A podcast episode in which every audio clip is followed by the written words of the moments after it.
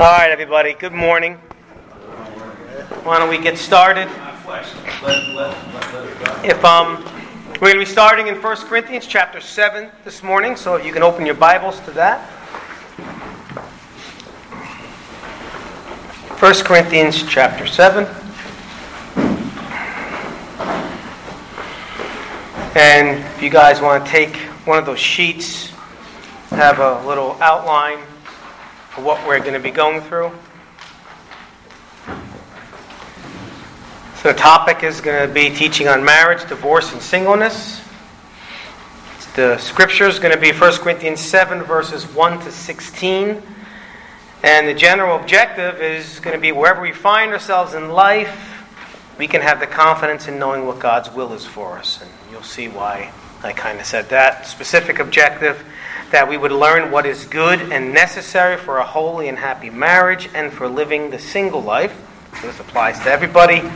And the thesis, the Christian ought to understand the context in all situations, and it was hard for me to come up with a thesis statement. And I'm sure there's a better one that I can do for this, but hopefully you will understand what I'm talking about.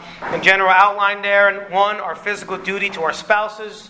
Number two, a word to single people. And number three, more instructions on marriage.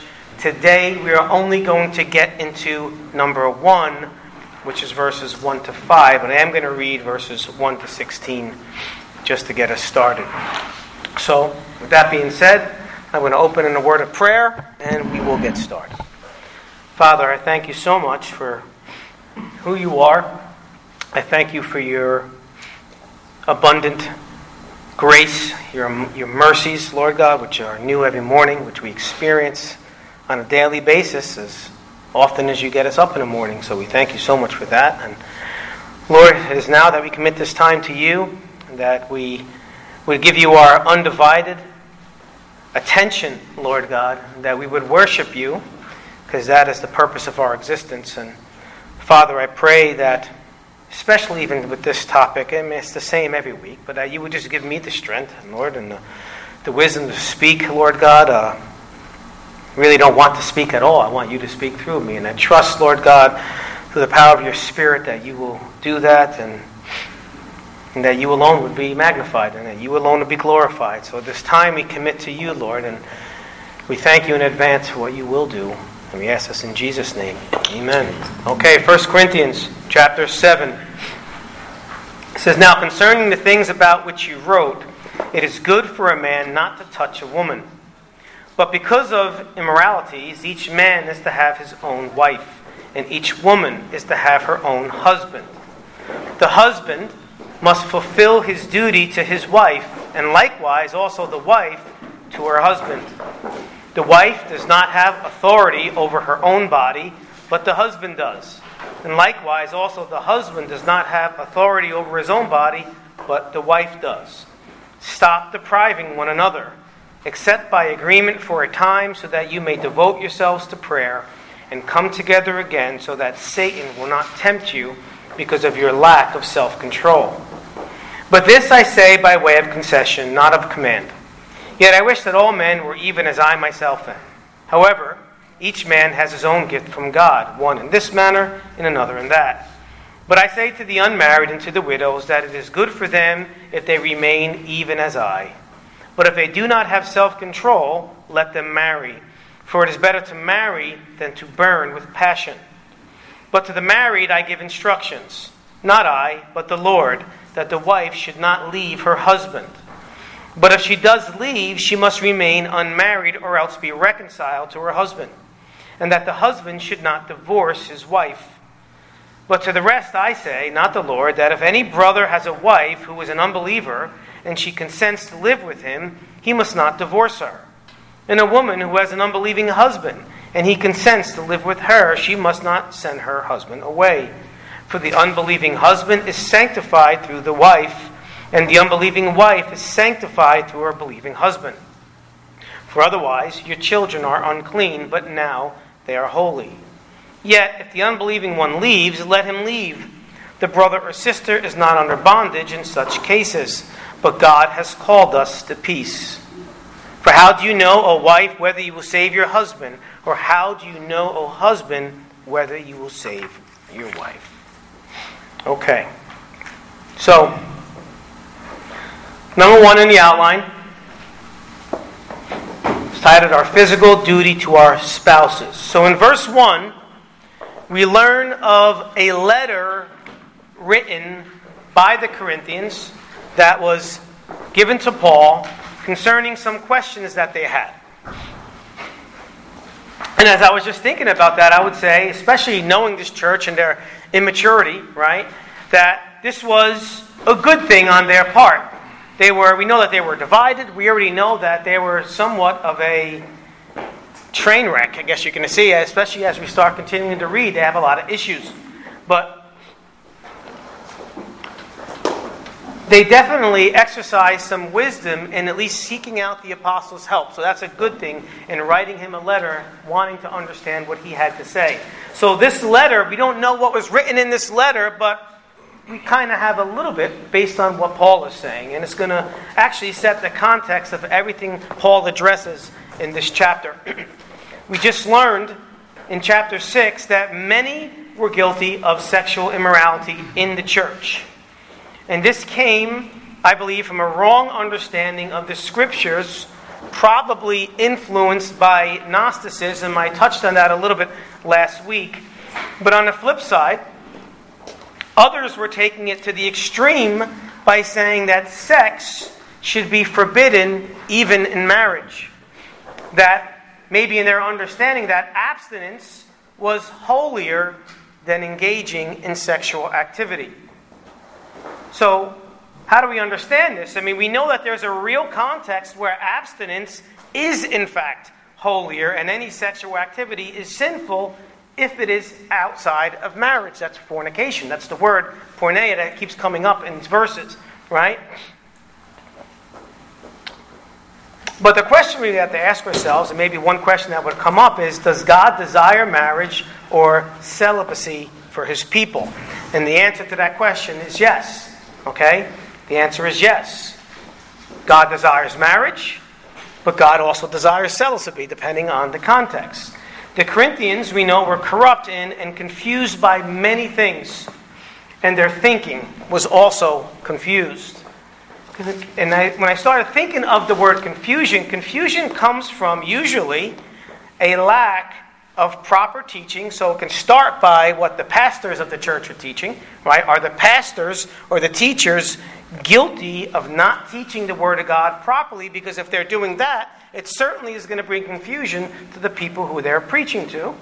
But not just on the preachers, it's not just therefore. Confusion comes when there's just a lack of studying and giving the attention to God's Word that every saint is to give, right? The Bereans were praised by Paul because they searched the scriptures to see what, if what Paul was saying was true, and that's on each and every one of us. You can be sure to believe that the devil will seize his opportunity to cause chaos within the body of Christ when this happens, right? Roger Ellsworth calls this contamination and confusion. And he says this combo is like a one two punch combo that is destructive. In his commentary, he says the following helpful words, which I like. He says, he says, It is important to realize Satan, like any good fighter, uses these two punches together. One always sets up the other. He uses contamination to confuse us, and he uses confusion to contaminate us. So, even though this letter falls into two discernible parts, both contamination and confusion are apparent on every page. It is no surprise then to find Paul alluding to their confusion while he was still dealing with their contamination. In chapter 6 alone, we find him asking six times, Do you not know? We know that we addressed that. And even though Satan uses both punches effectively, he says confusion is the deadlier of the two. In other words, he says, the more confused we are about the Christian faith, the more apt we are to be contaminated with the world. And I can't agree more with our brother on this. Confusion will most certainly lead to sinful behavior and will often lead to bad theology. Okay, now theology we said can, if it's not in its proper place, can also we can get distracted by it. But theology is in fact very important. Confusion will lead to us being carried away by every wind of doctrine and be susceptible to believing anything that sounds good, especially if it's by a very good or charismatic speaker. So we need to be very careful. We know that confusion is certainly not the will of God for his people who have his spirit, right? And uh, because of Israel's sinfulness, you look at the Old Testament, oftentimes we saw just the cycle, the crazy cycle that Israel was always on as a nation. And the book of Hosea, the prophet Hosea says this in chapter 4, verse 6, or really God is speaking through the, through the prophet. He says, My people are destroyed for lack of knowledge. Because you have rejected knowledge, I will also reject you from being my priest. Since you have forgotten the law of your God, I also will forget your children. This is tough words. And it's not like they didn't have knowledge in their midst, right? I think of Romans chapter 1, verse 18 reminds us that for the wrath of God is revealed from heaven against all ungodliness and unrighteousness of men who by their unrighteous uh, their unrighteousness suppress the truth. So man knows the truth, they have the truth, but what? They suppress the truth. So this is no good. We know that 1 Corinthians 14, verses 33, when this is later, we're going to get there probably a few months from now, but Paul is teaching on them and their improper use of the gift of tongues and the chaos that that brings. And he says, For God is not the author of confusion in verse 33, but of peace, as in all churches of the saints. So God does not want his people to be confused at all, right? But we have to be humble. We have to be humble. And the reality is, is that confusion does happen, right? Confusion does happen. It can be self self inflicting, and what I mean by self inflicting, in other words, I know something and I suppress the truth. I purposely choose to ignore it, right? Or it can be there for the purpose of, for, for a good purpose, for driving ourselves to the most holy word so that we can get our counsel from the great and mighty counselor, God. So let's just say, I can tell you right now, I'm oftentimes confused by things, right? And how do I get this? How do I unconfuse myself? I got to go to the source, right? So it can be there for a good reason as well. So verse 1 says, Now concerning the things about which you wrote, this letter that we don't have, it is good for a man not to touch a woman. When Paul says it is good for a man not to touch a woman, he is speaking in particular of abstinence while being single. Now, some of you, I don't know, some of you may be reading the NIV. I don't know, and I'm not, this is not the bash to NIV. I believe the NIV is a good translation, by the way. But uh, it's definitely not good in this version. They wrongly say that it is good for a man not to marry. And that's not the right use of the word. The word uh, Hapto simply means touch. So it's good for a man not to touch a woman, is the right translation. As a matter of fact, many, because of this text and maybe a few others, many have accused Paul of being anti marriage because of what is written in this text, and that can't be any further from the truth. If we just look at the Apostle Paul, first of all, he was a devout Jew, right? He was a Pharisee. He was very much acquainted with the Old Testament scriptures. We can say that he had a love for the Old Testament scripture. He knew very well what God has said concerning marriage. And historically, in the context of his day, many would say, many commentators, I think they all say, that him as a Pharisee had to be married. So at some point in Paul's life, he was married, and then whether she was widowed or maybe she abandoned him after his uh, conversion to Christianity, we don't know. We know at this point he was single, but being a Pharisee, he probably was married at one point. So even though Paul wasn't married at this time, most likely he was in the past. So in other areas of Scripture, Paul speaks quite a bit on marriage. Okay, but before we get into that, Genesis 2:18 reminds us, then the Lord God said, "It is not good for the man to be alone. I will make him a helper suitable for him." So, right from the beginning, in God's Word, we see that it's good for man not to be alone. For human beings to fill the earth, there needs to be marriage. Now, we understand we can do it apart from marriage. But ideally, according to God's standards, this is how it works. David Guzik says, Why would the Corinthian Christians suggest complete celibacy? Which is what they mean by a man not to touch a woman. They probably figured that if sexual immorality was such a danger, then one could be more pure by abstaining from sex altogether, even in marriage. And the will of God is clearly marriage, I think, for most people, especially for believers, okay? It's not for everyone. We know that there's exceptions here. But the will of God is that for most people. But because, verse 2 says, but because of immoralities, sexual immorality, each man is to have his own wife, and each woman is to have her own husband. So here, you know, it's interesting. You know, why get married? Okay, we can think of many reasons why we get married. But here, we have one of the God ordained reasons for men and women to get married, so that we would not fall into the sin of fornication. It shouldn't be the only reason why you get married, okay? But it is a legitimate reason. It's something that is there why we would get married.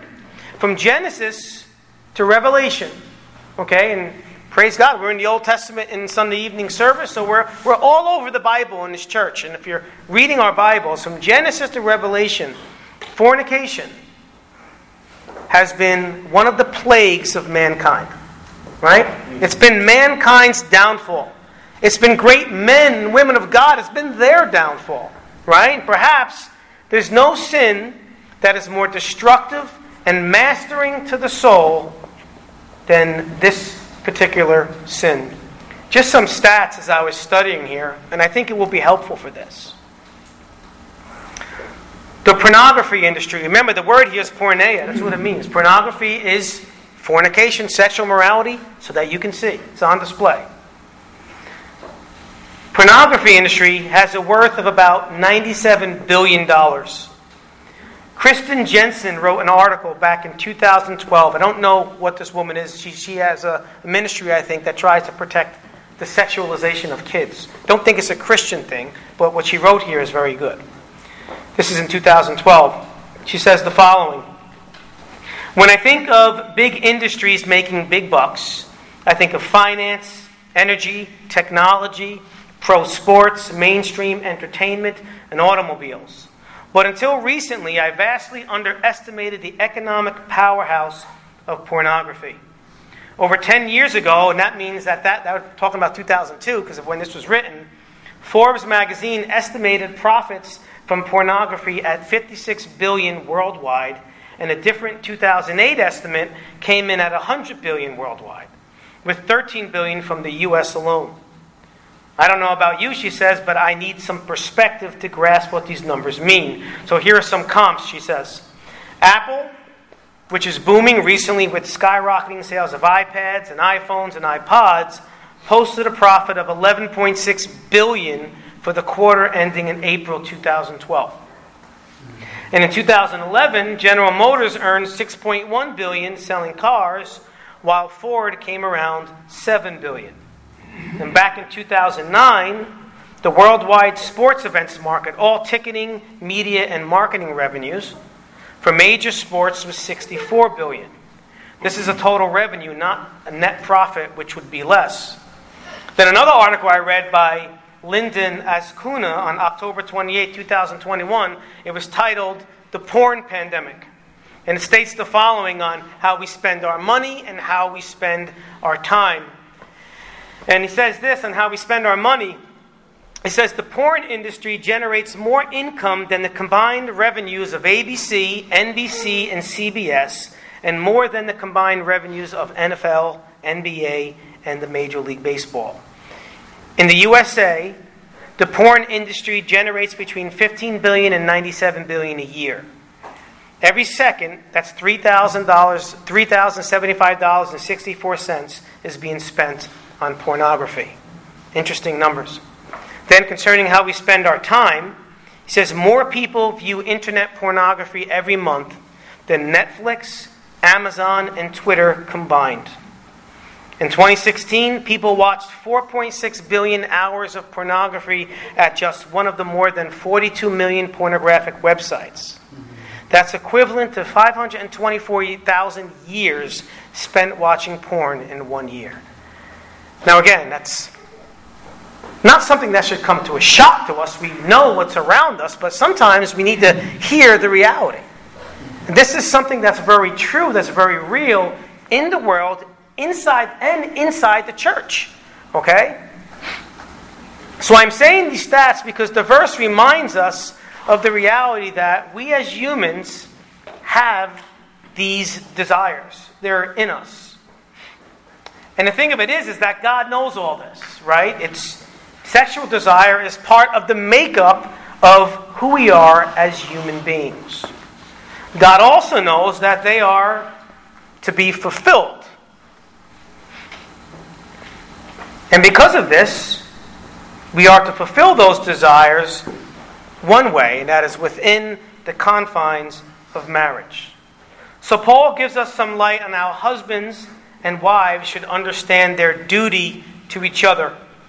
Again, squashing the idea that refraining, even in marriage, is better or even more holy than not refraining. In other words, they were taking an unhealthy extreme by going the other way. And we can, we're going to see that this can't be any further from the truth. So he says this in verse 3 The husband must fulfill his duty to his wife, and likewise also the wife to her husband. And the word for duty here carries the idea of an obligation or a debt. So spouses have an obligation to each other, right? We have an obligation to each other, just like the one who has a mortgage has an obligation to make his monthly payments until the debt is paid, right? I can't just go and say, I'm not going to pay my mortgage. I have an obligation to do that. But though it is the same concept as that, it's still much different. I don't look forward to the beginning of the month to write a check for several thousand every month, right? But when it comes to sex, let's be honest, it ought not to be burdensome within the context of marriage. Now, I'm very well aware that there are exceptions to the rule, and there is, in fact, exceptions to the rule with this. Remember that fornication is a kind of sin. We know that sin is displeasing to God, but pleasing to ourselves. And we know that sin is pleasurable for a season. Sin is the way that seems right to man. Proverbs 14:12 says there is a way that seems right to a man, but its end is the way of death. Hebrews chapter 11 verse 24 and 25 in that faith chapter says by faith Moses when he had grown up refused to be called the son of Pharaoh's daughter choosing rather to endure ill treatment with the people of God than to enjoy the passing pleasures of sin. So, fornication is sin because it is outside the bounds of God's law, but sex within the confines of marriage is not sin. Why? Because it is within the bounds of God's law. And when I, and when I say this, I'm talking again about sex with your spouse alone not being married and having sex with someone else. Of course, that should be like common sense, but I have to still say that. So, verse 4 says the wife does not have authority over her own body, but the husband does. And likewise, also, the husband does not have authority over his own body, but the wife does. Now, we already went over the fact that the body last week is for the Lord, and the Lord is for the body. Ultimately, we can say that God is the ruler of our bodies. He purchased us with His Son's own blood. We know we should present our bodies as a living sacrifice to the Lord. But when it comes to marriage, right, there is another reality in another sense. MacArthur says, the present tense of exousia they have authority over indicates a general statement that is always true. spouses' mutual authority over each other's bodies is continuous, it lasts throughout marriage. In the normal realms of life, a Christian's body is his own to take care of and to use as a gift from God. And in the deepest spiritual sense, of course, it belongs entirely to God. Well, we just talked about Romans 12:1. But in the marital, marital realm, he says, it also belongs to the marriage partner. So understand this everything is God's. Everything is God's. Everything that we should do, everything we do should be for God's glory. A man is to love his wife as Christ loved the church, even when his wife is unlovable and doesn't reciprocate. The wife, we know, is to submit to her husband, but only because her God has said to do so. And by her doing that, she is doing it unto the Lord. He, so essentially, he qualifies everything that we're supposed to do. So just like stealing is a sin because it is taking something from another, what is rightfully theirs and not yours, so it is with the bodies of spouses. So, because some were doing this and thinking that they were being holier, and that's what was going on, Paul says the following strong words in verse 5. He says, Stop depriving one another. So, not only is this command, is this a command, but the word used for deprive is the Greek word aposterio, and it is actually properly translated, uh, translated as defrauding. The King James Version, I think, is the, the original King James, actually has it right by saying is defrauding. It's the same word used in chapter 6 where he says, Why not rather be defrauded? But deprive is also a good translation. Like most of our translations probably say that, because to defraud means to deprive of something by deception. But I think the word defraud is a stronger word and it should wake us up when we see it. So to deprive one another is to, in fact, cheat one another, right? To cheat one another. It is an imperative verb coming from the mouth of God through the apostle. So anytime that happens, we would do very well to pay attention to what God is saying and take it very serious. But he adds an exception here, right? Because everyone can read this, especially his church, and just completely take everything out of context. There's an exception here. By agreement for a time that you may devote yourselves to prayer. So, though sex within marriage is holy and important, it can also be a distraction and can also be a sin. It can become idolatry which is linked to the first table of the law, right? You shall have no other gods before me, the scripture says. Nothing should ever take the place of God. We shall love Him with all our heart, with all our soul, with all our mind, and with all of our strength. So, this exception given by Paul was him using great wisdom, especially because of how immature this church was. They might be reading this. I can just think of how the Corinthians were. They might be reading this letter and then react in a way, probably not even finished, just stop there, where they become obsessed now with sex and, li- and leave no time for prayer. You know, it's unfortunate. This topic, for maybe some of the older ones that are in here, maybe you realize that back in, say, the older times, the church would just breeze over this and probably not address it at all. And sadly, in modern times, I think of Mark Driscoll in particular, right? We take the other extreme by being overly graphic and start talking about sex like it's so wonderful, and we don't keep anything private, anything hindered, and we start making saying this is what you ought to do, and this is how many times you ought to do it, and this is what you should be doing, and that's not what Scripture tells us to do either, right? So we need to be balanced, and Paul wants this church to be balanced. Because that can happen as well. We can get now overly obsessed with it. So if we take the whole of the scriptures, we can conclude that when Paul says, except by agreement for a time so that you may devote yourselves to prayer, that he's also talking about reading, studying, and teaching the word as well. I think it all goes together.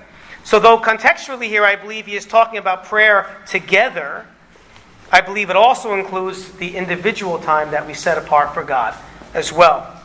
Ephesians 5, verse 25 to 27, this is a word to the husbands. It says, They are to love your wives. Husbands, love your wives just as Christ also loved the church and gave himself up for her so that he might sanctify her, having cleansed her by the washing of the water with the word, that he might present to himself the church in all her glory, having no spot or wrinkle or any such thing, but that she would be holy and blameless. You know, it is the, the husband's job to pastor his wife, to pastor his family. And again, that is ideally. Is there exceptions to the rule? Of course there is. It could be a spouse that's not saved. Maybe the, the, the wife is way further ahead than the husband. Ideally, though, this is what God has said that the husband is to do, what the husband is to do. But then notice again what he says in verse 5. So he makes an exception, except that you devote this time to God. That there should always be that time together as husband and wife that you devote to God. But then when that happens, he says again, but afterwards, come together so that Satan will not tempt you because of your lack of self control. And when I read that, this made me think of the notion that there are sins that we would call, can call, greater sins. If you remember, Jesus said to Pilate that those who delivered him to be crucified had the greater sin. Jesus said it would be better for a millstone to be wrapped around the neck and be thrown into the sea of a person than to call one of his own to stumble. Right? So when God says to come together again in sexual union, it is for their own good, it is for their own purity, it is for their own protection. And sadly, and this is a reality that we have to deal with, neglect in the marriage in this area is one of the biggest reasons that leads to divorce. And as much as that happens, guess what? It's still not a legitimate reason to get divorced. But there is a reality that, nonetheless, it is one of the reasons. And I think that the one who deprives or defrauds their spouse in this area does have the greater sin. Because you're doing something that's leading to something else, and God is very clear not to do that. At least it certainly seems like that to me. And if it leads to infidelity, it's certainly not an excuse for the person that did that, but it certainly can be a cause. And God is saying, listen, this is how it's supposed to be. And what does he mean when he says, so that Satan will not tempt you? I believe he's talking about not tempt you to what? To go look for it elsewhere and commit adultery and do a great sin. So it only seems fitting to think that it will lead to fornication, whether the actual physical act or through pornography, which is an epidemic or pandemic, whatever you want to call the word, in our society. Either way, we need to look at it as cheating. Cheating, and is not good. And maybe this will be helpful for any single ones, both young and old. But when you engage in that activity, physically or through pornography, you're doing it in front of the God who sees and knows everything and is everywhere, number one. And you are cheating, committing adultery against your future spouse, if God, that is God's will for your life. Just a practical way to understand it. So, for application, I thought it'd be very fitting. You know, there's a reason why we uphold confessions, catechisms that are based on the old confessions of the Reformation.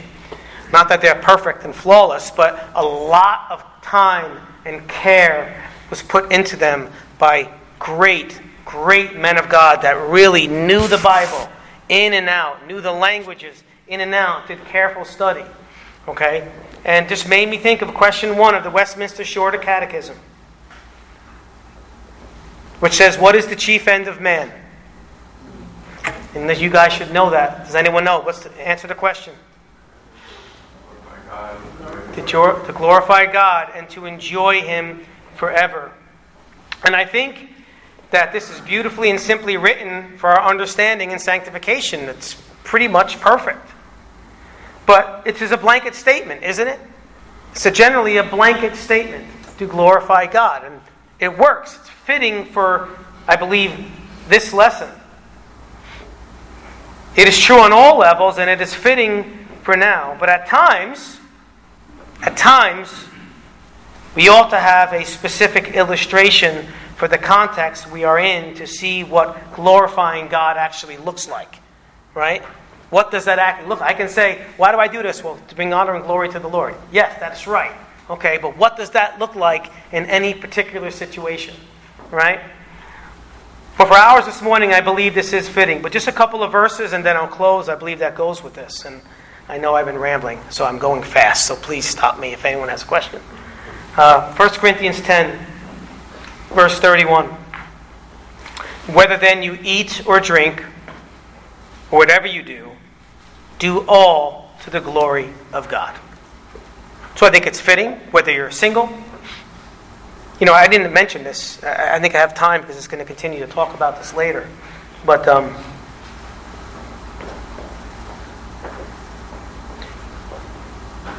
singleness is a gift. Now, some people might want to say, is, is this an actual spiritual gift? You know, can make the case for that. But I think I've, from studying, if you're single, that is a gift from God. You are in, that's where God has you right at this moment, even if it's temporary, mm-hmm. right? And if you're single, right, God wants you to honor Him with your bodies, with your mind. Same thing if we're married, it doesn't change that you have a great opportunity to do things that you couldn't do when you're married. Well, again, whether you're married or single, because that, that, that, that thought just got in my mind. I probably should have waited, but whatever. Whether then you eat or drink, whatever you do, do all to the glory of God. Colossians 3.17, this was one of our verses for my, the basketball team this year for the homeschool. Is that whatever you do in word or deed, whatever you do in word or deed, that's everything, right? Do all in the name of the Lord Jesus, giving thanks through him to God the Father. And then 1 Peter 4:11 Whoever speaks is to do so as one who is speaking the utterances of God. So part of what we do or what we say has to do with what we say. Okay? So what, how we speak is extremely important. It can't just be words, there certainly needs to be action that follows it. But how we speak is important, and when we speak, it should be things that come from the truth of God's Word. Those things that are going to build up the body of Christ, and those things that could that God can use when we're dealing with people in the world. Speak things that are truthful, the utterance of God. Whoever serves is to do so as one who is serving by the strength which God supplies. In other words, don't try to do more than what God has not supplied you to do. Right? Just do what God has told you to do. Do it in His strength. Do it with all your might. So that in all things, God may be glorified through Jesus Christ, to whom belongs the glory and dominion forever and ever. Amen. So it all comes back to the reality that we are not our own, right? We are not our own. We belong both body and soul to Him who loved us and gave Himself for us. Therefore, we should strive to love Him back. So, if we take it in our context here, in our marriage, when we love God back, we love Him by loving people.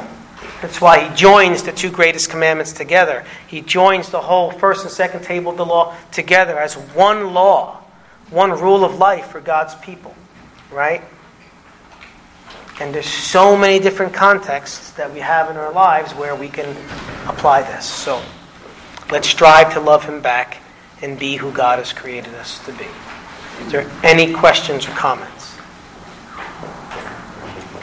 I think it's interesting at the end of verse 5 where it says, um, Satan will not tempt you because of your lack of self control. Mm-hmm. I feel like he's speaking in an absolute, right? That, that, that you don't have self control. It's kind of applying to everyone, right? Come together. So Satan doesn't tempt you because of your lack of self control. An assumption that everyone lacks this self control, so they, mm. they should come together again with their, you know, with their wife, their spouse, etc. Uh, because it, assume, it, it, it's assuming that it's tough to control these urges, right? So, yeah. so within the bounds that God provided in marriage, that you know these urges are, are you know, it's supposed to satisfy those those. Yeah, urges. absolutely. And so, just taking that and what you said about the giftedness of singleness, I would probably qualify, which probably what you meant, I would probably qualify it that the self-control in singleness is probably the gifting from God. Because if you're, if you're single and you're burning with a lust and a desire, the chances are that's not your giftedness to be single, right? Because you're burning. Sure, sure, but but yet there's and yet if everyone is single and has those desires, yet we have to control them. Oh yeah. we have to control in his. No, I, I mentioned before that in in verse three, right? Verse three, and, and four about our duty in that area as spouses. There's exceptions. I mean, there there can be exceptions within I mean, there's so many different contexts. I think that you know whether it be uh, physical, something physical, it could be something where again, let's just be honest. We can dishonor God by and dishonor our spouses by not taking care of ourselves. It could be a number of different things where maybe it's just not quite what it should be, right? Whatever it is, God expects us to take the high road and be the better person at any given at any given moment. You know, but the reality is, yeah, it, it comes down to generally speaking, we don't have that control because is how God has made us. So, within marriage, should be a beautiful, wonderful thing. It oftentimes is not because we've allowed sin. Sin ruins everything, right? Sin ruins everything. And we have to be very aware of that. We can be aware of my frame of knowing that, then we have to we should be aware of each other's frames. You know, that's why spouses should know that. You know, if I'm not doing this, they might go looking someplace else. And yet they're wrong for doing that. But I'm wrong for doing this to make them do that. You know, so we need to. There, there's a lot to be. There's a lot of thinking. There's a lot of thought that has to go in this, and I think it's important. And I think that we should know better as Christians, and that we should seek to honor God in everything that we do. Anything else? Good. All right. Well, let's pray. Lord, thank you for all that you do for us. Thank you for, Lord, if we're married, those of us that are married, I thank you that you've given us our spouses. And Lord God, if those of us here are single, I thank you that they have that opportunity to serve you in a way that they will not be able to serve you when they're married.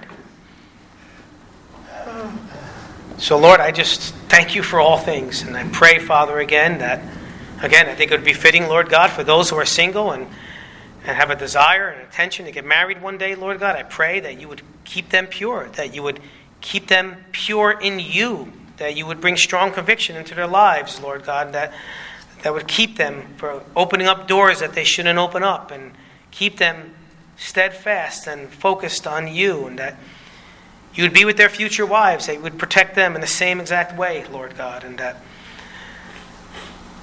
they would use that opportunity, Lord God, even now to fill their time with you and serving you in whatever capacity, Lord. So I, wherever we find ourselves, Lord God, help us to just be who you've called us to be and nothing less, Lord God. We know at times, on a daily basis, we, we do the less than what we are created to do. And we ask for forgiveness for that. But Lord, every moment, every second, every breath that we take, every day, every new day that you get up is truly your mercy, Lord God, and an opportunity to serve you better and to learn from our mistakes and put, put an action to what we know you have said in your word.